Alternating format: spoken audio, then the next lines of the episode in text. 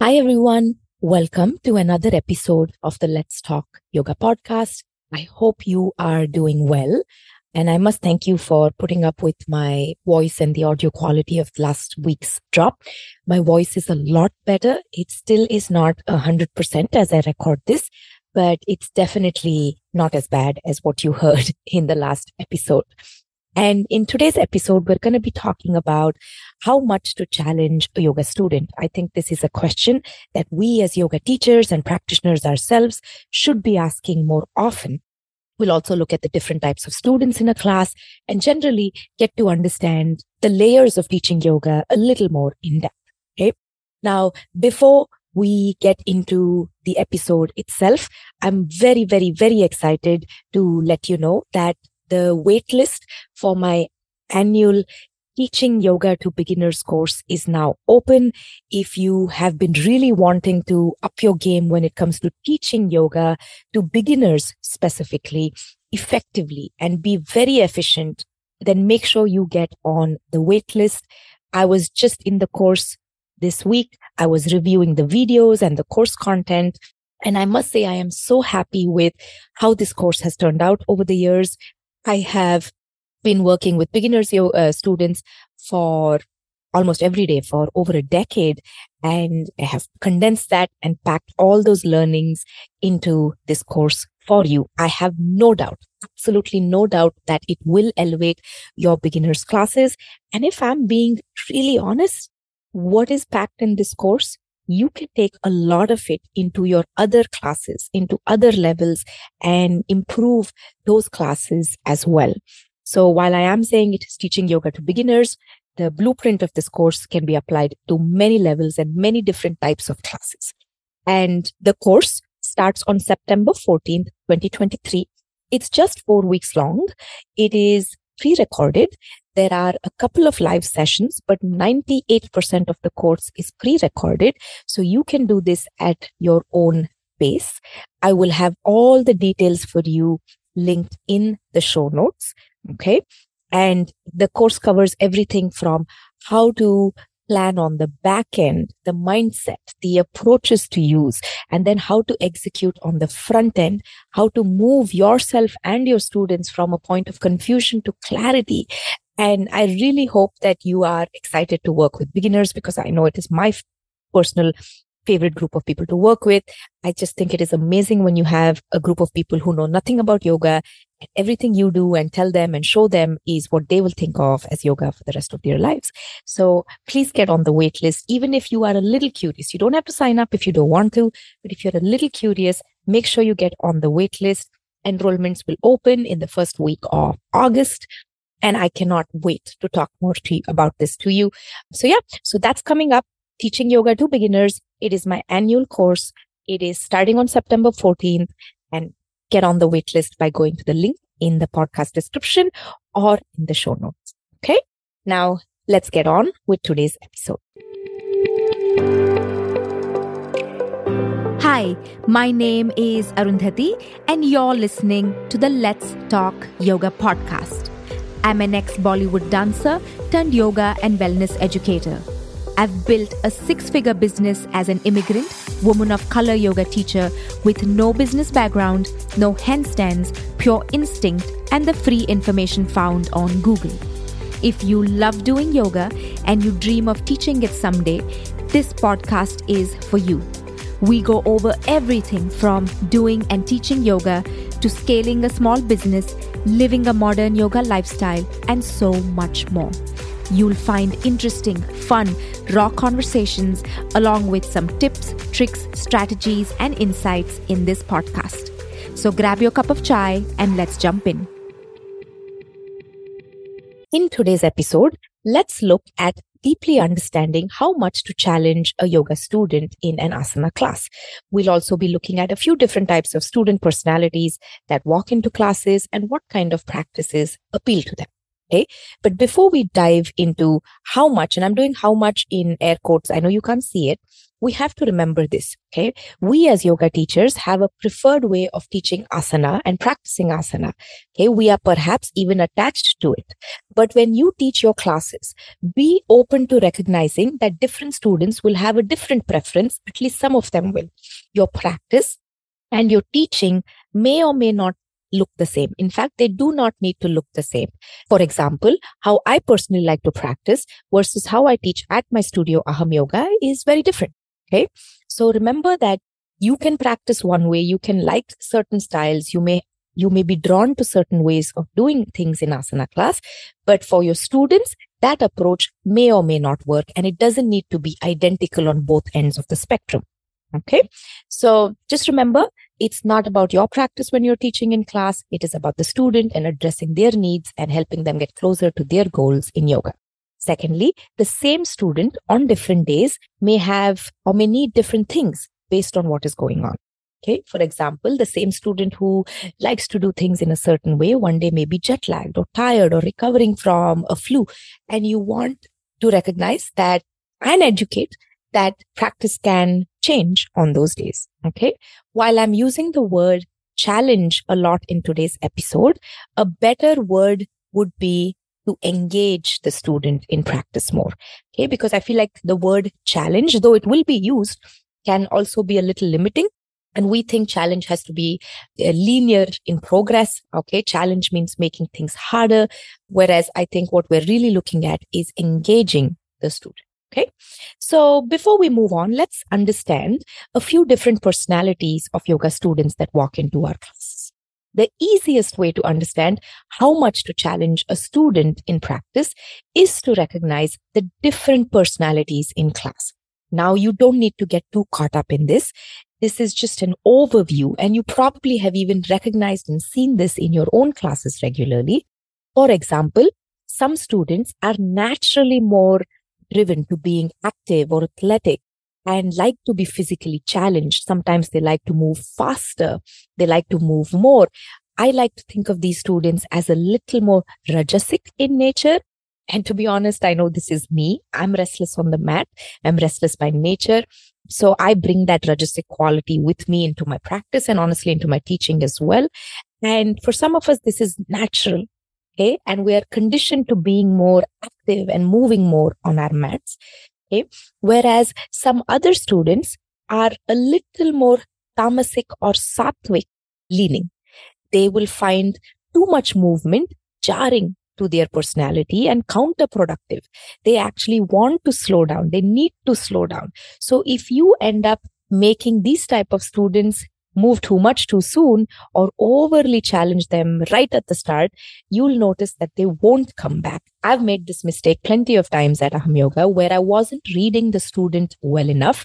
I was overworking the more tamasic and sattvic leaning student and I was underworking the more rajasic student. I did not understand this overnight. It took me a long time to get this right, but I'm sharing this with you. Hopefully you will start noticing this in your classes sooner than later. So if you can start noticing patterns in your classes, it will perhaps help you sequence better. Okay. It is important to recognize that you cannot have a black and white thinking about this. What I am saying is read your room a little more. Be open to making changes. You may not always get it right at first. And maybe for many, many times you will have to really figure this out, but see if you can notice patterns starting to emerge.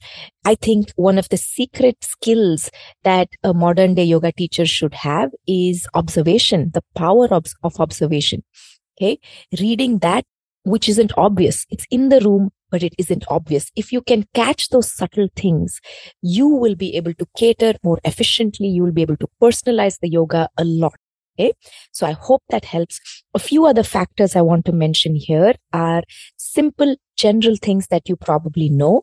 They are age of the student, the gender, the preconditioning, the injury, history, surgeries, goals that they have for yoga, previous yoga experience, their own interest level. Not all students who walk in have the same interest or drive to be there.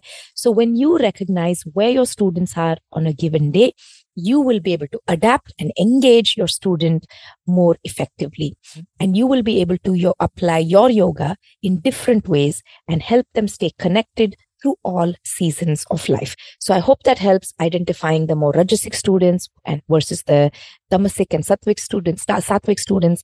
I'm not saying one group is better than the other. I'm just stating it as is. Again, don't read too much into it. See if you can catch a general pattern that's coming up. Now, moving to the next part. How much do you actually challenge a student? Okay. There are four main things I want to talk about in this one. The first one is you have to find your baseline. Without having your baseline, teaching a group class can become very quickly unsustainable. If you were in my beginners teaching yoga to beginners course last year, you are probably well versed in how to build your baseline. But for everyone else here who was not in that course, you have to find a general start point that you believe will work for the students in the room. You have to have some idea, some indication about who your students will be. Okay. And I'm doing who in air quotes here and what their physical ability may be like. You just need a general indication. Now, in the course, we go into a deep dive of how to come to this understanding or realization. Okay. But you have to know what your launch point is, what your start point is, what you're working with.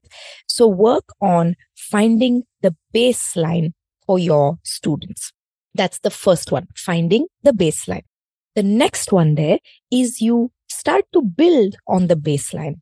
You create a class plan with that baseline in mind the bare minimum offered in your class plan, about 80 to 90% of your practitioners that day should be able to do what you are asking them to do with reasonable amount of ease and effortlessness.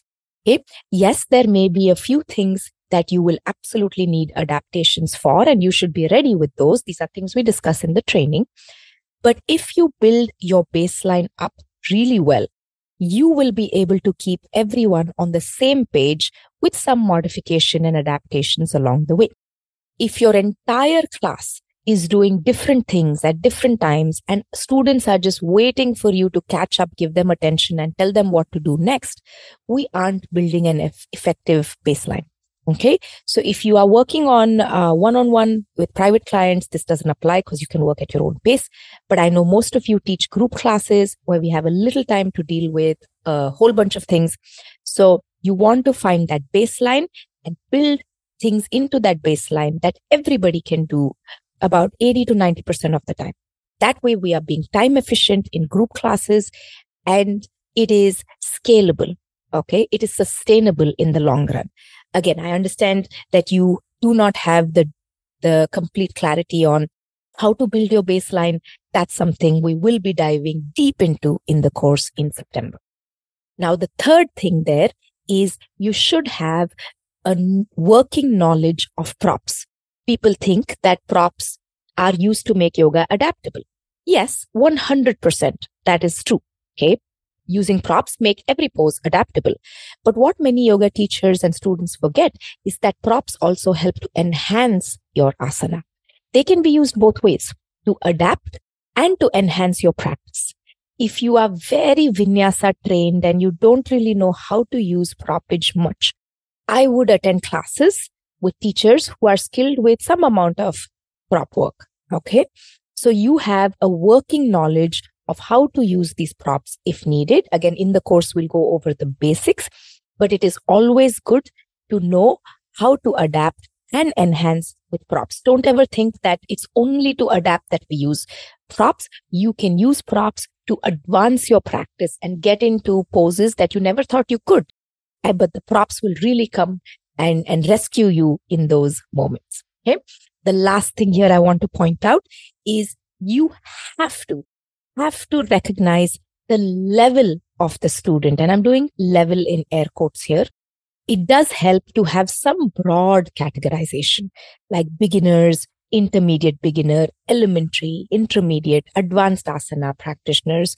You could even use numbers like level one, level two, level three. So you have some broad buckets. Okay. Or, or if bucket is too Indian and reference for you, you have some groups that you can build into. Okay. I know sometimes in modern yoga, people beat up on class categorize, categorization like this, but I would like to offer this perspective instead. Okay. Having some sort of grouping will make it efficient for you and the student. That way, both of you are investing equally, right?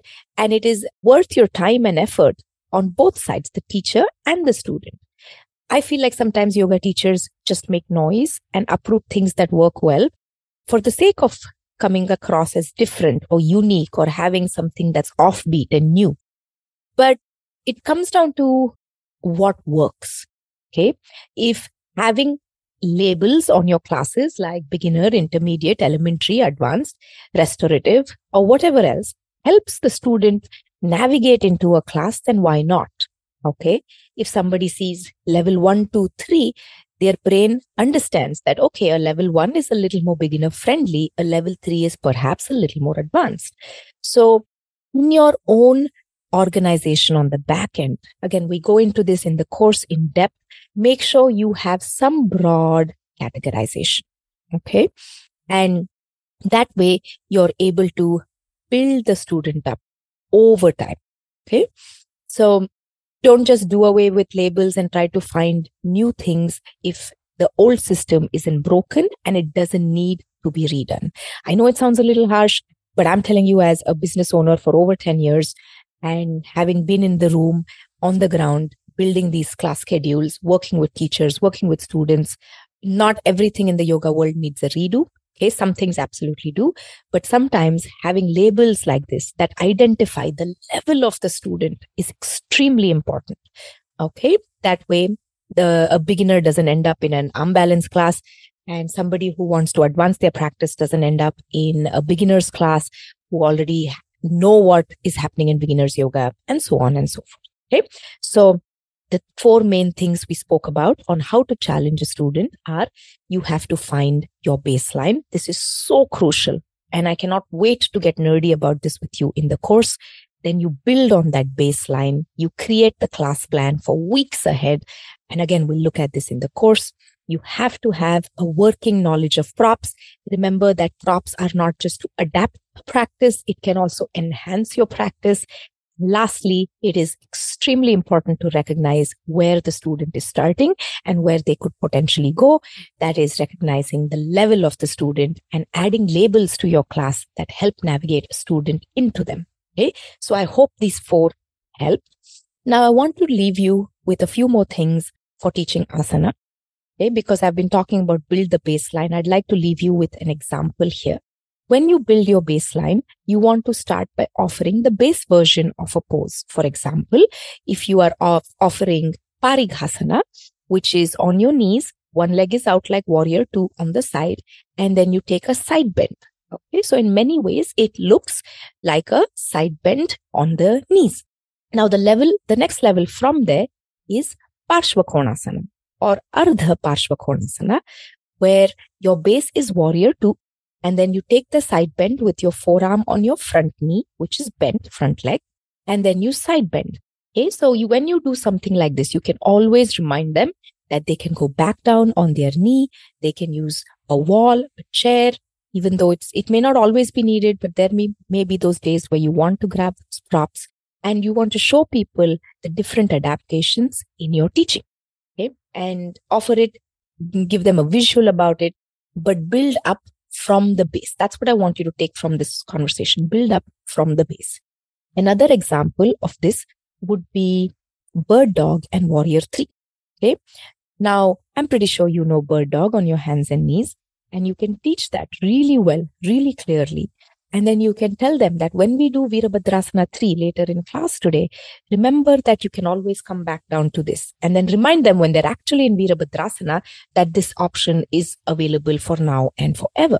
So when you talk to your classes, explain to them about how much to push themselves. And I'm doing push in air quotes here. Tell them that it is subjective educate them about the approach to asana. Some days their body is ready to push and mind is ready to push for more and to lean into that. Okay. Some days that's not possible and it's okay to step back. factors like sleep, food habits, menstruation, stress levels, and other aspects can affect the output on the mat. So they can invest or back off as needed. Okay. Remind them about the flexible nature of yoga practice and the flexible nature of the body and the mind that has to also be a component. Okay. In their practice. So a good measure to understand how much to push a student is to find some degree of effort and effortlessness working together. So you want your students to feel a little bit of a challenge. Okay, so they keep their muscles, their joints, or their physical annamaya kosha engaged. And that's the repair and restoration and insurance for aging, isn't it? To have a strong body. But don't push them so far where they cannot connect with their breath and their presence, okay, with their pranamaya kosha and manomaya kosha. You don't want your student being so challenged where they are wishing that class got over so they can literally just grab their mat and run out of class. Or when you say exit the pose, they spring out of the pose and fall into child's pose. Okay. So just start to notice these things. It comes back to that power of observation that we have reading the room a lot more effectively. You also want to tell your students that it's not necessary that everything should be effortless from the start. And this is something I tell beginners all the time. I make a lighthearted joke about how yoga media, yoga marketing shows everybody effortless in poses, eyes closed, blissful. That's a product of the practice over time. And we don't start there. Okay. So if everything is effortless, then perhaps the student isn't as engaged. Their mind be, may be a little bored and we're probably not investing in their Annamaya kosha. Okay. So you want to educate them to find a balance of what Patanjali's written in the Yoga Sutras about sthiram sukham asanam, finding steadiness and ease in practice over time and making them understand that this is a fluid concept. And on certain days, the same thing may feel a lot. And on certain days, it may feel effortless to lean into that more. Okay. So I hope this helps. Okay. As a yoga teacher, make sure that you observe the ratio of exertion versus effortlessness. Okay. I'm going to say that again. Observe the ratio of exertion versus effortlessness in your students' practice. Notice confusion over clarity in execution. Notice if they are flushed or out of breath, if they're breathing shallow. Notice if they are stopping and resting way too much too soon. Notice if they're looking at the clock and taking repeated water breaks.